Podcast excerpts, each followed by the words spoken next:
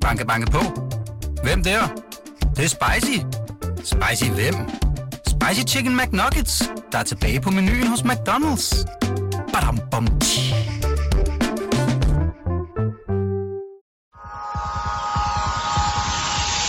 Du lytter til Succeskriteriet, et program om drømme og ambitioner.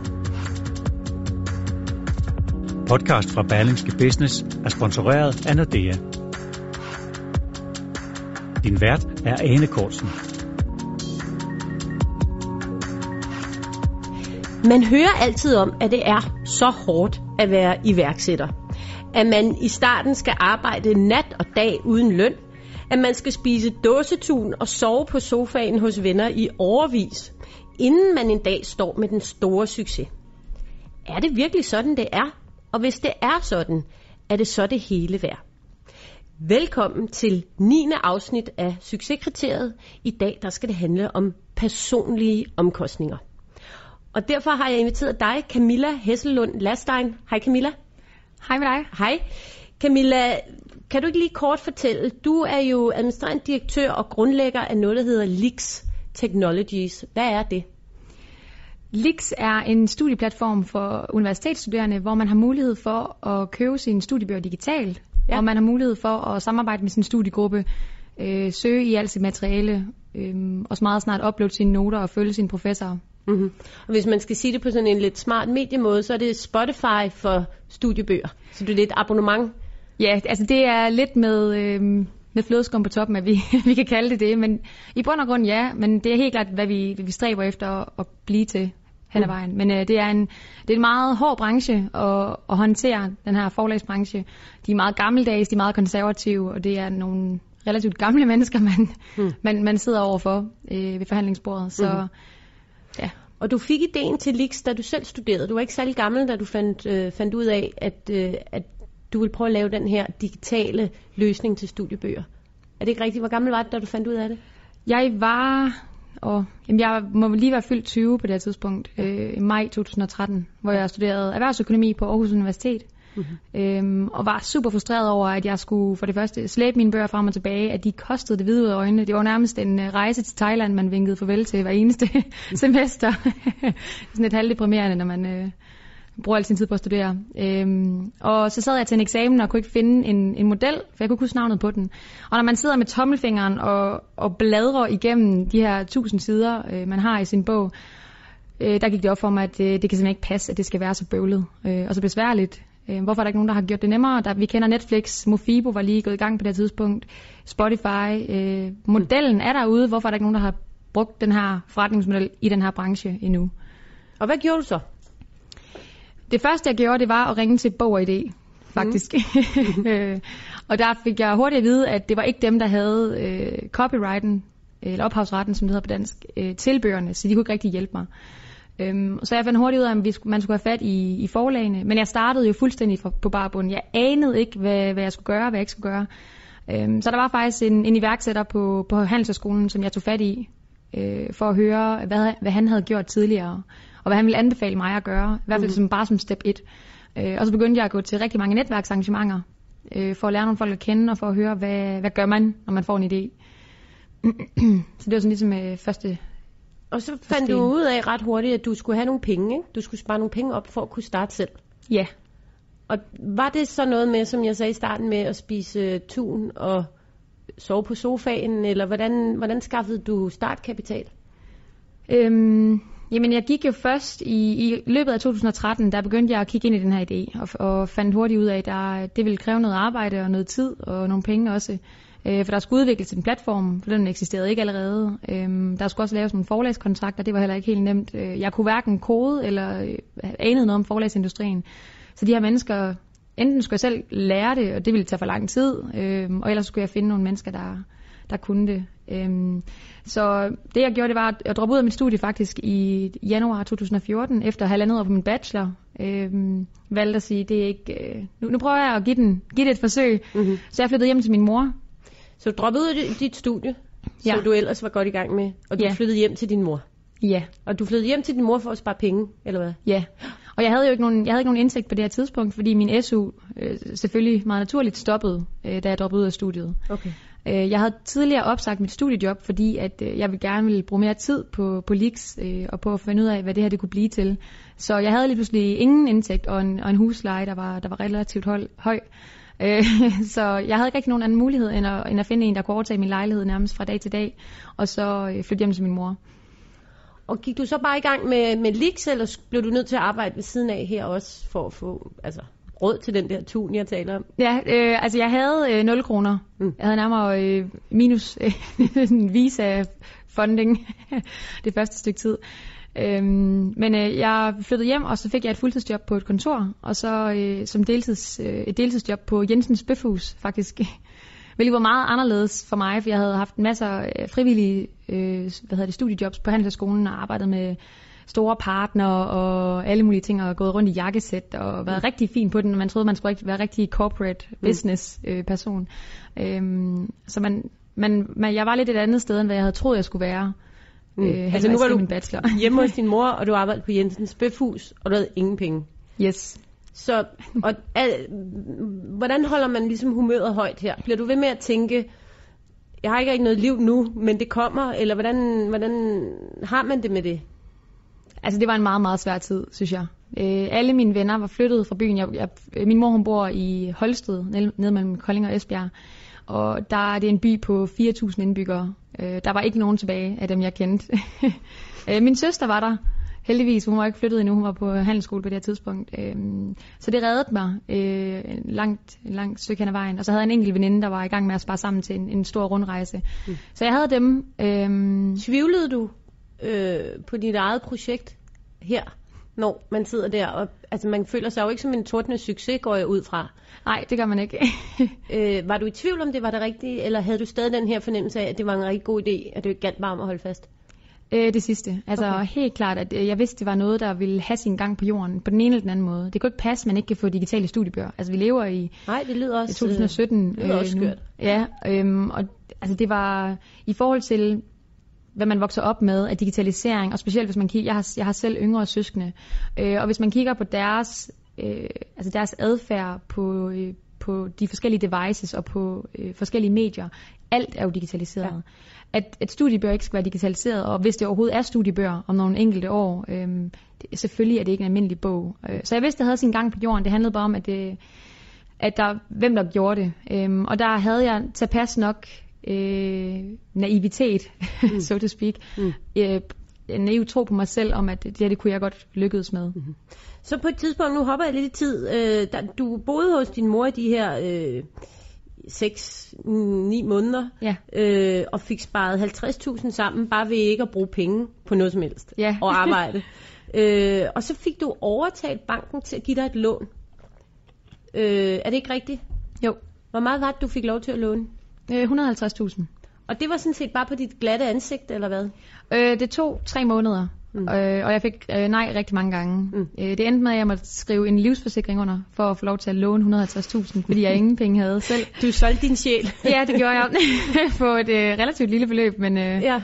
men det var den sikkerhed, de havde brug for. Okay, så du skrev simpelthen livsforsikring med banken mod, at de ville låne 150.000? Det er rigtigt. Og så burde alt jo være fint herfra. Er det ikke rigtigt? Det vil jeg i hvert fald tænke. Nu har jeg en god startkapital. Men hvad var det så, der skete? Jamen øh, det der skete herfra, det var, jeg har jo som sagt ikke nogen, øh, havde ikke nogen tekniske kompetencer, øh, og det er lidt det hønnen eller ægget i starten, og det er det, det, altså det starter de fleste virksomheder med at, at, at have den udfordring. Øh, men forlagene, for at de ville lave kontrakt, så ville de se en platform, og de ville se, hvordan sikkerheden så ud, og de ville se rigtig mange ting mm. øh, her. Men, men for at have en, øh, og hvis jeg skulle lave et samarbejde med nogle investorer, som skulle fonde, at vi udviklede en platform, så ville de se nogle forlagskontrakter. Så det var enten eller. Altså, jeg kunne ikke bare gå i gang eller rejse kapital, og så få nogen til at betale, eller nogen til at betale for en platform, og så få forlagskontrakterne. Jeg kunne godt se, at jeg blev nødt til selv at tage den chance, og så sige, okay, nu prøver vi at lave en platform, for at bevise forlagene, at de kan komme ombord, og så kan, vi, så kan jeg håbe på, at det er en, en positiv spiral derfra. Mm. Øh, men fordi jeg ikke var teknisk, valgte jeg at team op med et IT-hus, som jeg troede var, øh, var rigtig dygtigt til det her. Øh, og vi havde et samarbejde i omkring 10 måneder i løbet af det meste af 2014. Øh, hvor jeg flyttede ind på min venindes sofa i mellemtiden, fordi de var i, de lå i Aarhus. Så nu, så, nu flyttede du fra din mors over til en venindes sofa.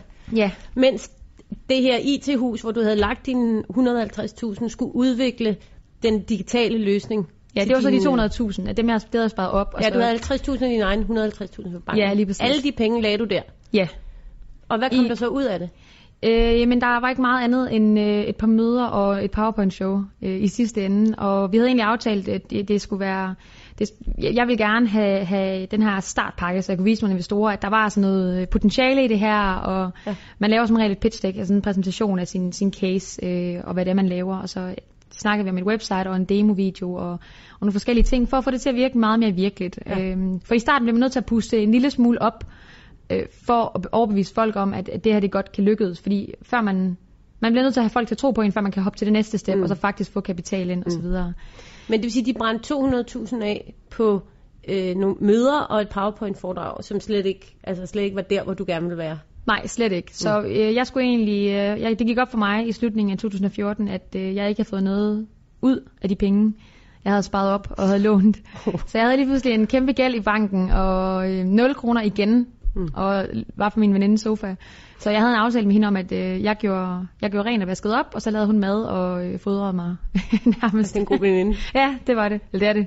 Og på det her tidspunkt, Camilla, fordi jeg synes jo, det er en, en fantastisk øh, fortælling, men på, du kan næsten ikke synke lavere nu, tænker jeg, i forhold til dine hårdt op, opsparede penge, altså de 50.000, som du har sparet op på at arbejde på Jensens Bøfhus, ikke købe noget til dig selv, bo hos din mor. Derudover har du solgt dig selv til en bank, eller du har i hvert fald givet, øh, underskrevet en livsforsikring for at få de her penge, og nu er de væk, og du er ikke kommet et skridt videre. Hvordan kan man undgå ikke at give op på det her tidspunkt? Ja, det er, blevet, det spørgsmål er faktisk blevet stillet en del gange, Ja. ja. øh, og jeg synes, det er, det, er sådan, det er lidt svært at svare på, for jeg ved ikke helt hvorfor. Der var, for mig var der ikke engang, det var ikke nogen mulighed at give op. Var det fordi, Øh, du var kommet så langt, trods alt? Så det Jeg ville være... følte, jeg var kommet rigtig langt. Jeg følte, jeg havde, jeg havde netværket en masse. Jeg havde fået legnet investorer op. Jeg havde fået, øh, hvad hedder det, øh, hvad hedder det, snakket en masse mere med forlagene. Og jeg følte, at vi var sådan ved at være ret tæt på at have noget, og have et breakthrough. Mm. Vi manglede egentlig bare platformen, så vi kunne få de her bøger ind. Øhm, så jeg synes, det ville være en, altså, det ville være en skam, hvis ikke øh, hvis det skulle være platformen, der stoppede det her. Fordi mm. det er det trods alt lige, altså det kan man da, det er da ret, ret håndgribeligt, at der skal udvikles en platform. Mm. Og, og når du ser tilbage nu, hvordan kunne du have undgået det her med, med at tabe de første af dine øh, penge? Skulle du have i virkeligheden måske haft en, en, en makker undervejs, eller skulle du have søgt noget mere råd? Altså, hvordan øh, kan man undgå det en anden gang? Jamen det kan man selvfølgelig. Øhm, altså det er altid nemt at komme med råd i bagklogskabens lys, men jeg tror for det første, en, en partner fra start eller en marker ville have været ekstremt værdifuldt. Øh, jeg tror noget af det bedste folk kan gøre, når de starter virksomhed, det er at alliere sig med en teknisk person, som Ja. man stoler på. Fordi hvis du ikke selv er teknisk, så kan folk og virksomheder virkelig rende om hjørner med dig. Det er ligesom bilmekanikere, de kan bilde mig alt ind. Ja, lige præcis. Ja. Præcis det For man ved jo ikke, om det er rigtigt eller ej. Ja. Og man tænker bare, Nå, det er du nok ret i, den skal skiftes, den der. Så Ja. at det skal den slet ikke. Og så står man og lader, som om man ved, hvad de snakker om. Ja. øhm, så du, dit råd er at have en partner. En, en, hvis du ikke selv er teknisk begavet, så have en teknisk begavet partner fra starten af, så du ikke kommer ud i de her situationer, hvor du ender med at betale for noget, som du slet ikke skal bruge, eller som slet ikke er det, du havde forestillet dig. Ja, men også hvis det, altså hvis selvfølgelig hvis det er et, et teknisk, en teknisk virksomhed, hvis det er en, en marketingfokuseret virksomhed. I dag kan du nærmest ikke komme uden om software. Mm. Så på en eller anden måde skal du gerne have en teknisk person, men også øh, en med kernekompetencer inden for det område, du starter op indenfor. Mm-hmm. Men og det kan være, at vi skal hoppe i tid nu, fordi øh, i dag går det jo rigtig godt. Er det ikke rigtigt? Det går i hvert fald bedre. Mm. øh, fordi du mødte jo en, øh, en mand, Kasper ja, Krog, som, øh, som du sådan set partnerede op med. Er det ikke rigtigt? jo det er det. Og, og da I to ligesom fandt sammen, så skete der noget i forhold til Lix. Altså, hvor er I i dag? Og, jamen det der skete dengang, det var i... Øh, jamen det var faktisk lige omkring det tidspunkt, hvor jeg fandt ud af, at øh, det første samarbejde med den første virksomhed skulle ophøre. Ja. Øh, den virksomhed gik konkurs, fordi at det var, øh, der var ikke nogen, der ville investere, når de var partnere, og det, timeprisen var alt for høj, og jeg måtte ikke bruge andre eksterne udviklere. Og det her, det er jo, der er jo allerede smidt mange, mange tusind timer i øh, i dag på den her platform, som vi har i dag, som er ret minimums øh, altså produkt mm. øh, stadigvæk. for det tager rigtig lang tid at lave de her produkter, fordi der er sindssygt mange ting at tage, tage hensyn til.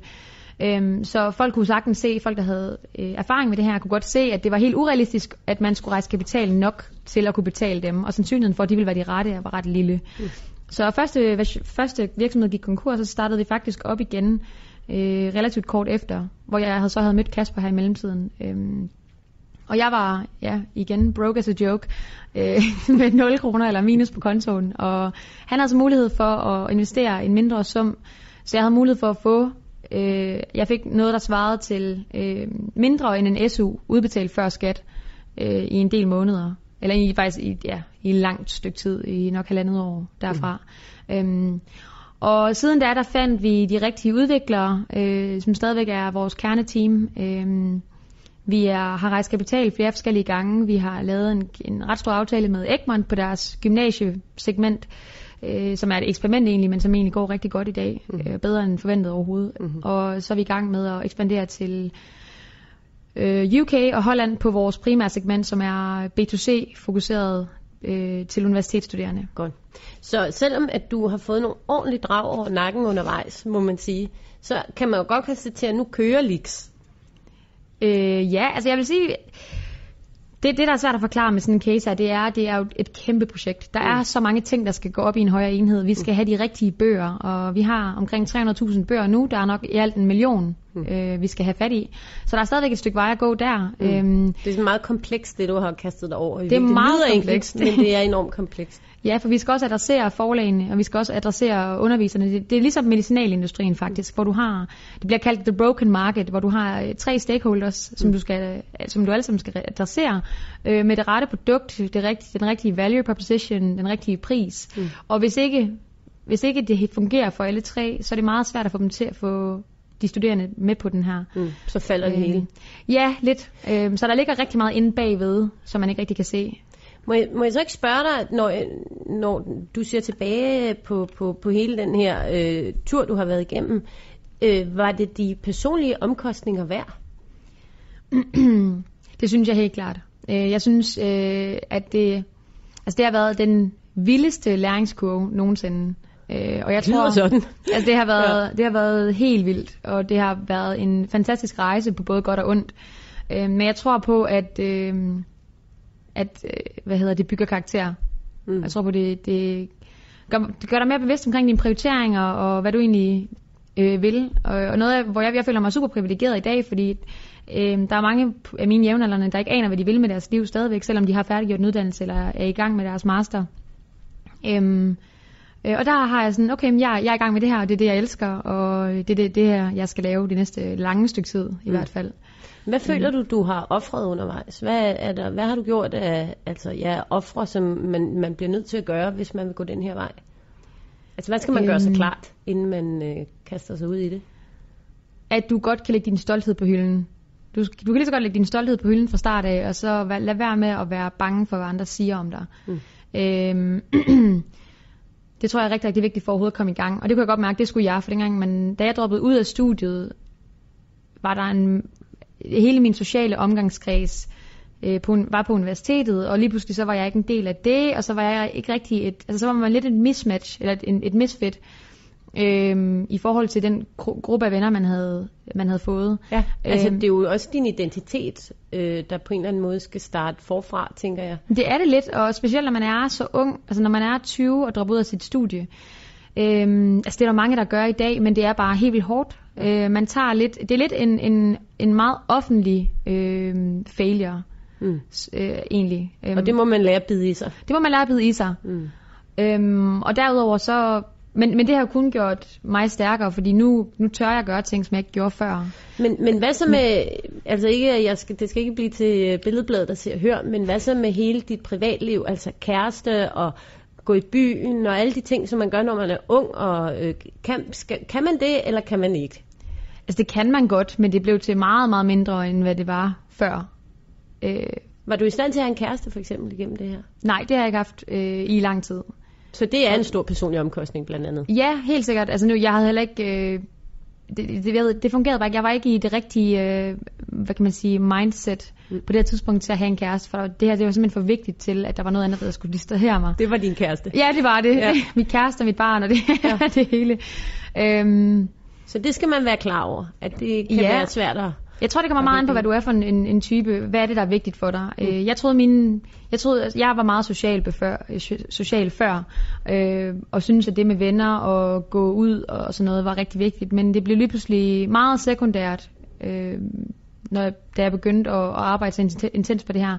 Men jeg tror, dengang jeg tog valget om, at okay, nu, nu giver jeg den 100%, der gør jeg op med mig selv, så er det altså 100%. Så er det ikke 40%, eller, og så slækker man for resten og håber på, at det går. Fordi jeg vidste godt, hvor stort, altså jeg vidste godt, det var et stort projekt. At det var så stort, som vi nu har, som jeg nu ved, det anede jeg ikke noget om, men det er jo måske kun godt. Mm. Må jeg ikke spørge her til sidst, hvis du havde vidst, at det var så stort et projekt, og det kom til at kræve så meget, havde du så kastet dig ud i det som 20-årig, tror du?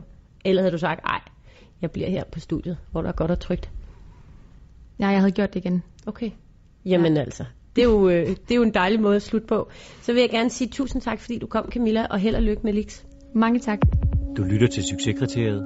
Programmet er tilrettelagt af Ane Kortsen, Fanny Pramming og Mia Svendingsen for Berlingske Business. I den her uge, der har jeg fået besøg af en business angel, som hedder Jakob Risgaard. Hej Jakob. Hej. Jakob, øh, du er i finalen lige nu Ja. i, til e-handelsprisen. Lige præcis. Der holder en taxa nede og venter på dig, og folk hen i Tivoli Kongressal, de venter også på dig. Lige nøjagtigt, ja. ja det er kun 800 mennesker. Det er, så bare ikke sådan 800. Ja, ja, ja. Så de må lige vente. Så, vi, Lige nok, øh, så vi, vi prøver at lave det her interview så, så kvikt som muligt, fordi du skal hen og modtage en pris om lidt, måske. Præcis. Men Jakob, du, øh, du ejer øh, nok det mest, øh, det mest kendte af det, du ejer, det er det, der hedder Cool Shop. Ja. Og prøv lige at fortælle, hvad er det? Jamen, Q-Shop er en af Danmarks største internetbutikker, og vi er sådan det, man hedder, kalder en department store. Det vil sige, at vi, øh, vi har noget i nærmest alle kategorier. Mm-hmm. Øh, fra hundeprodukter til skønhedsprodukter, boligprodukter, computerspil, legetøj osv. Skoletasker. Ja, lige Ved præcis. jeg. Ja, godt. Ja. Og øh, hvor længe har du haft Cool Shop? Jamen, Q-Shop startede i 2001. Jeg kom så til i 2005, hvor vi ligesom delte virksomheden op i tre, Ja. øh, hvor der var tre ejere. Øh, Jeg startede op i 1996 med internethandel. Det var før, der var alle de der smarte funktioner, at man kunne lægge kurv og sådan nogle ting. Ja. Øh, der kunne man sende en, en e-mail. Og så var der nogen, der svarede, og så skulle man overføre via sin bank og Ja, sådan noget, lige ikke? nu. Alt det, man ikke må i dag. Ja. Og, og øh, det var dengang DVD-film var helt nyt. Ja. Og det var sådan det, jeg solgte. Så det, det, er gået, det er gået stærkt siden, kan man sige. Men i dag, der udover at øh, eje Cool Shop, øh, og det der hedder Streetman.dk, og være bestyrelsesmedlem og aktionær i Smart Guy, så ejer du også et pakkedistributionsfirma, der hedder Cool Runner. Øh, og derudover så er du så business angel. Ja. Og øh, hvad for en form for business angel er du? Hvad investerer du i? Jamen, tidligere der var vi gode til sådan at hoppe ind i det meste, hvis det lød som en uh, god idé, der sådan mm. passede ind i, i, en rød tråd med de virksomheder, vi har i forvejen. Det er sådan, når man er så heldig at have en internetbutik med millioner af besøgende, så hvis der er noget, der sådan kan passe ind i den form for besøgende, så har vi jo allerede der sådan gratis trafik. Uh, I dag er jeg blevet sådan lidt mere selektiv, også på grund af min tid. Jeg tror, vi er sådan aktiv med 11 selskaber uh, i dag, og det er for mig nok. Øh, og, og, så, så det jeg sådan har valgt at sige, det er, at jeg vil gerne investere i virksomheder nu, som har en, en eksisterende øh, forretning og har en stærk vækst. Så ikke bare sådan en idé længere. Nej. Også fordi unge mennesker tror, at en idé den er 10 millioner værd altid. Det er sådan et tal, de altid har. Hvorfor tror du, de tror det? Jamen, de har simpelthen set for i fjernsyn, tror jeg. De har lyttet for meget til succeskriteriet, måske. ja. Men så det vil sige, øh, to entusiastiske unge, der kommer med en god idé på et stykke papir og øh, en, en stor drøm, dem, dem er du ikke interesseret i. Det, det er ikke lige mig lige nu. Nej. Der er du ikke. Nej. Så dem, du gerne vil investere i, det er nogen, der har, har nogle år på banen og kan vise nogle tal og har et øh, kundegrundlag.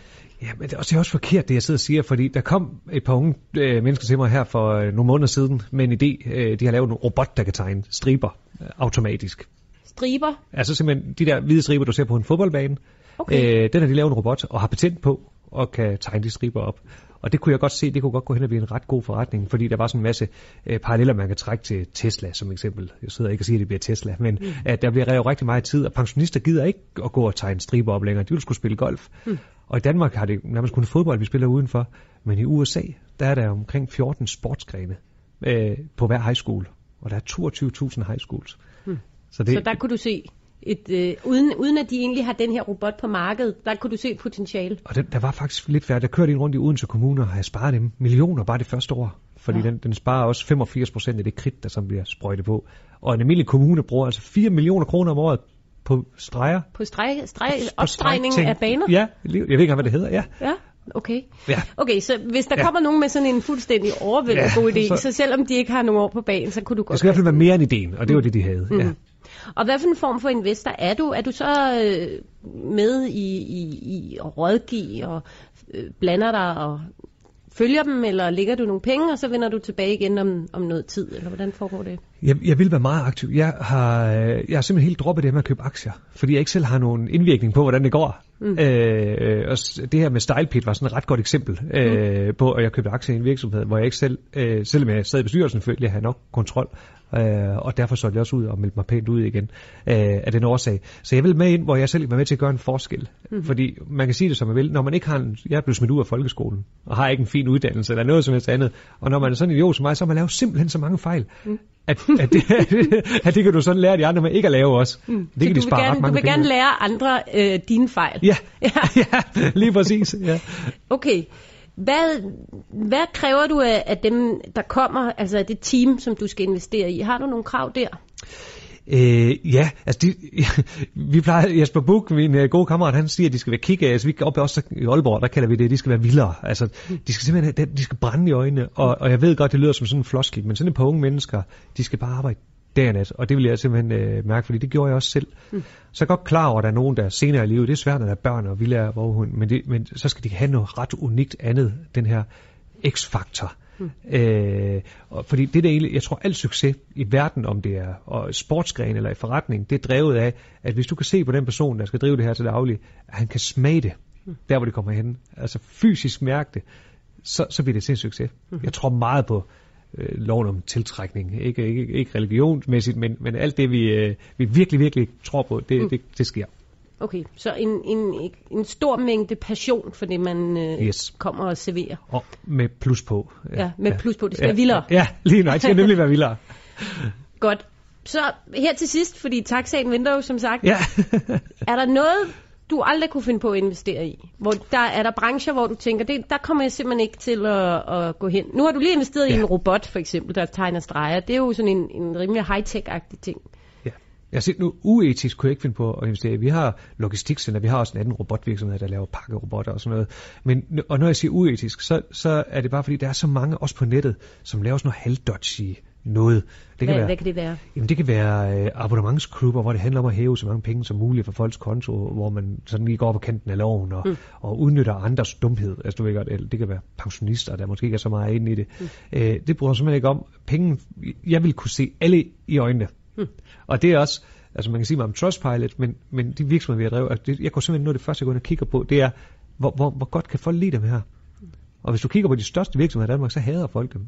Altså, det, ja, det i hvert fald virker sådan, fordi der er tre ud af, eller syv ud af ti, der anmelder dem, de, de, de giver dem en stjerne og en masse dumme ord med, hvis du går på de store supermarkedskæder. Ja, men det, det- det er jo også fordi vrede mennesker har en tendens til at, at gå til tasterne mere end tilfredse mennesker. Ikke? Det vil jeg give dig ret i. Mm. Det, men det handler om, at du også beder de, dem, der er tilfredse med det, om at hjælpe dig om at give dig en, Ja. lidt feedback. Okay, ja. så du vil ikke investere i noget, der er sådan uetisk eller på kanten med loven og sådan noget. Hvad med sådan øh, bæredygtighed og øh, grønne ting? Og, altså, er du, er du sådan idealist? Altså, jeg har to Teslaer.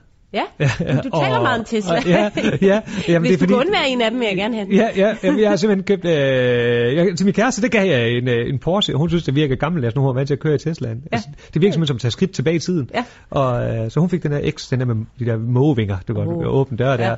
Og, øh, og så satte vi dobbelt sæt solsikker på taget og ja. jordvarme og sådan nogle ting. Så i den forstand, så kan jeg godt lide liv i den, men jeg tror ikke på, at jeg gør en forskel. Fordi så bruger jeg bare den gode samvittighed til at overforbruge af noget andet. Ja. 37 grader varme vand i Spanien hele året og sådan nogle ting. Ikke? Så, så nu skal jeg sgu da ikke komme mere heldig end jeg er. Nej, men, men, men det skader ikke, at det også Nej. har en, en miljømæssig profil. For jeg eksempel vil det, man meget hellere, ja, jeg vil meget hellere, at det vil sige, de virksomheder, vi har, der går bedst, er jo, har jo en meget social ansvarlighed. Mm. Vi har jo Cool Unite, som er Danmarks første fond uden omkostninger hvor vi har ansat Daniel Svensson, ham håndboldspilleren, der har overvundet kraft et par gange. Mm. Vores øh, lykketrold, de her øh, figurer, som mm. står ude i butikkerne nu, der går der jo 30-40 kroner per trold til kraftens bekæmpelse. De har lige fået en check på 550.000 øh, første gang her. Du, det der med, at det er mere end bare bundlinje, Mm, det kan du godt lide. og det kan medarbejderne også. Ja, det kan vi alle sammen. Ja. Jamen, øh, Jakob Risgaard, Business Angel. Du vil gerne øh, investere i noget, som øh, har bevist sit værd, eller som alternativt er så god en idé, ja. du ikke kan holde dig tilbage. Som man siger, hvis man tror, det findes i forvejen, så er det en god idé. Præcis. Ja. Jeg troede faktisk, den der opstregningsrobot fandtes i forvejen, men det den gjorde den ikke. Ja. Du øh, investerer kun i teams, som øh, udviser en, en gigantisk øh, passion med ja. plus på. Det skal være vildere, de skal være totalt dedikerede. Ja. Det gør ikke noget, hvis tingene har en, øh, en etisk eller en miljørigtig eller en bæredygtig profil. Du vil ikke investere i noget, der er uetisk eller på kanten med loven. Øhm, er det det? Det er nemlig rigtigt. Ja. Jamen altså, ved du hvad, jeg håber, du vinder prisen, Jacob. Tak, det gør jeg altså også. Og selvfølgelig gør jeg det. Selvfølgelig gør du det. Ja. Tak fordi du kom. Meget takker. Nu kommer det lukkede rum. Her får du eksklusiv adgang til Nordeas eksperter med konkrete råd om, hvordan din forretning bliver en succes. Podcast fra Berlingske Business er sponsoreret af Nordea. I dag skal det handle om, hvilke omkostninger vejen til succes kan have for privatlivet. Derfor skal vi tale med dig, Anne Lehmann Eriksen. Du er forbrugerøkonom i Nordea, og velkommen til. Tak skal du have. Det er jo ikke altid, at forretningen den spiller fra dag i dag, øh, og det kan blandt andet gå rigtig hårdt ud over privatøkonomien. Hvordan forbereder man sig bedst muligt på sådan en worst case scenario? Det er jo klart, at når man planlægger egen virksomhed, drømmer man om, at min virksomhed bliver udnævnt til gazellevirksomhed, og inden jeg ser mig om, så er jeg opkøbt og blevet mange millionær. Men øh, for langt de fleste er det jo ikke virkeligheden. Der handler det om, at man i stedet for skal sige til sig selv, hvor meget vil jeg sætte på spil, når jeg nu går i gang.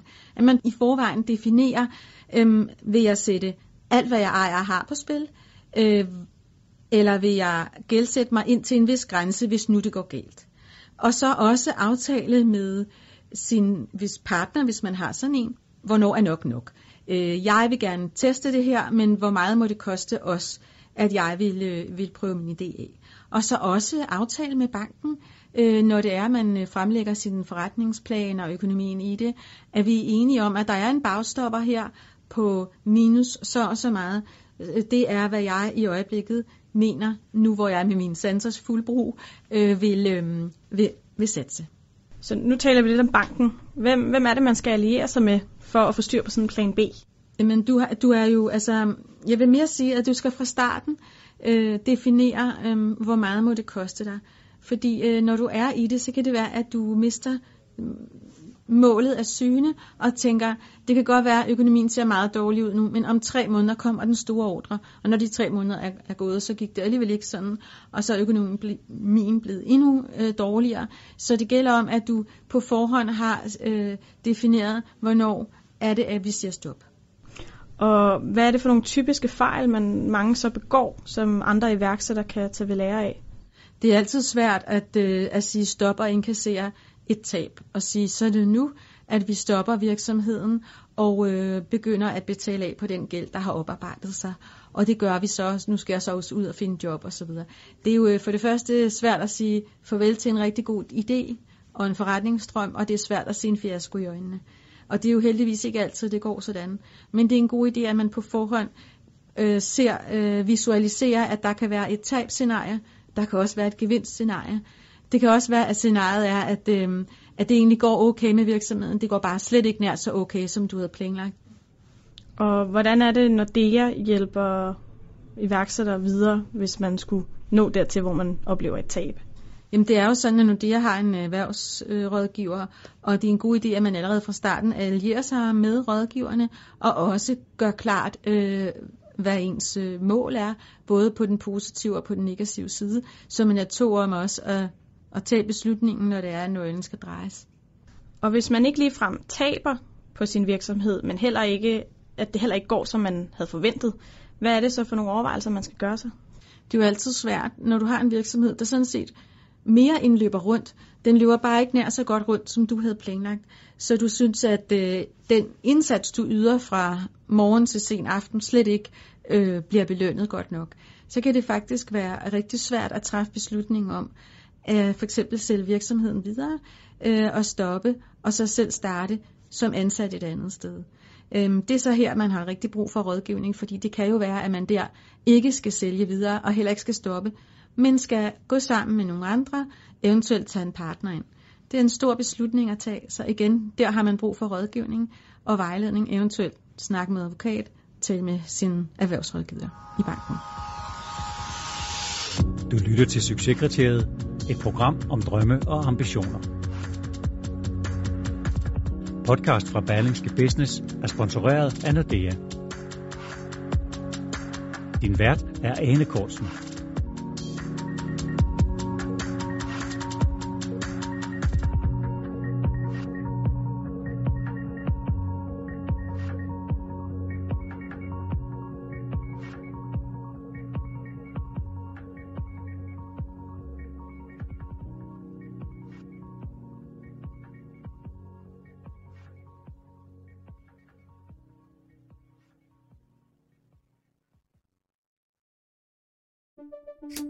Banke, banke på. Hvem der? Det, det er spicy. Spicy hvem? Spicy Chicken McNuggets, der er tilbage på menuen hos McDonald's. Badum, bom, tji.